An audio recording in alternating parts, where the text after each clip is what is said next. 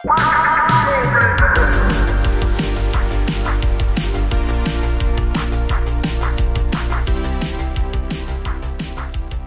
there, you're listening to Combo Breaker, a one two punch of enthusiasm.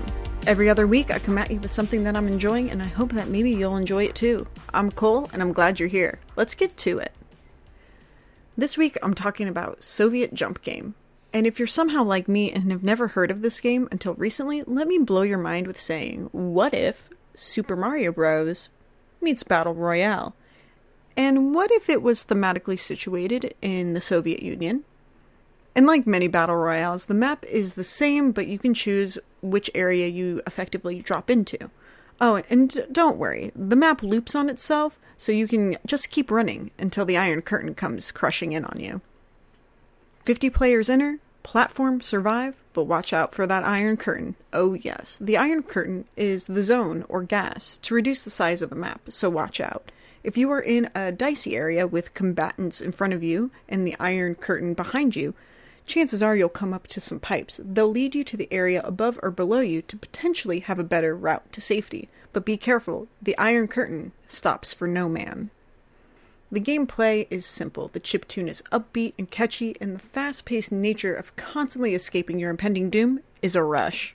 So let's roll it back a little bit. Soviet Jump Game came out in January of 2020. I mean, I guess I was really sick at that time of the year, uh, and then the world caught on fire. So I, I, I don't, I don't know if that is the excuse or I just don't have one. I don't know how I missed it, and honestly, I'm sorry. I feel like I dropped the ball for all of us. Uh, but Soviet Jump Game was developed by Fantastic Passion and published by the Game Grumps, those lovely peeps who brought us Dream Daddy.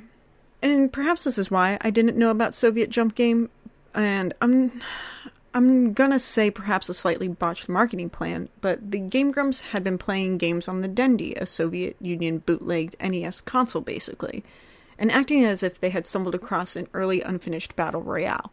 It wasn't great. Uh, accused of false advertising and, you know, the following controversy, I don't think was in the plan for anyone who created Soviet Jump Game. But the internet was definitely irritated and the need for internet in an 80s game was less than common, so a cause for intrigue. I don't know. I think it would be just as intriguing to be like, hey, I've been playing a lot of these games and it's really inspired me. Let's make a cool trailer situating it in the 80s. I don't know. But let's talk about the game.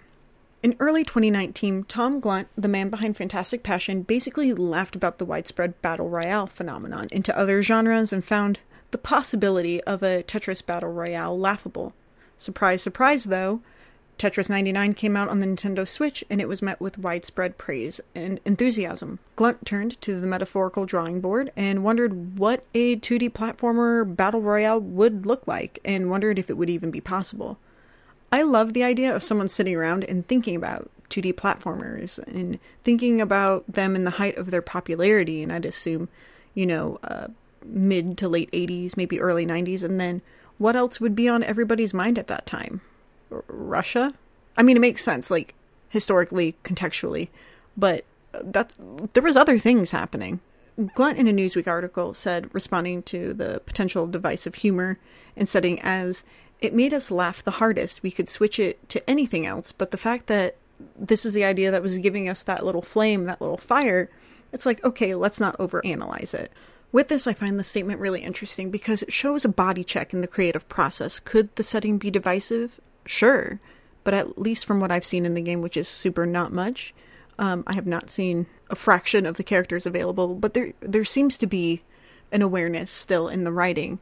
I'm in the camp that art can and should be divisive, but there has to be an acknowledgement and understanding of those choices and the ability, you know, to to have discourse.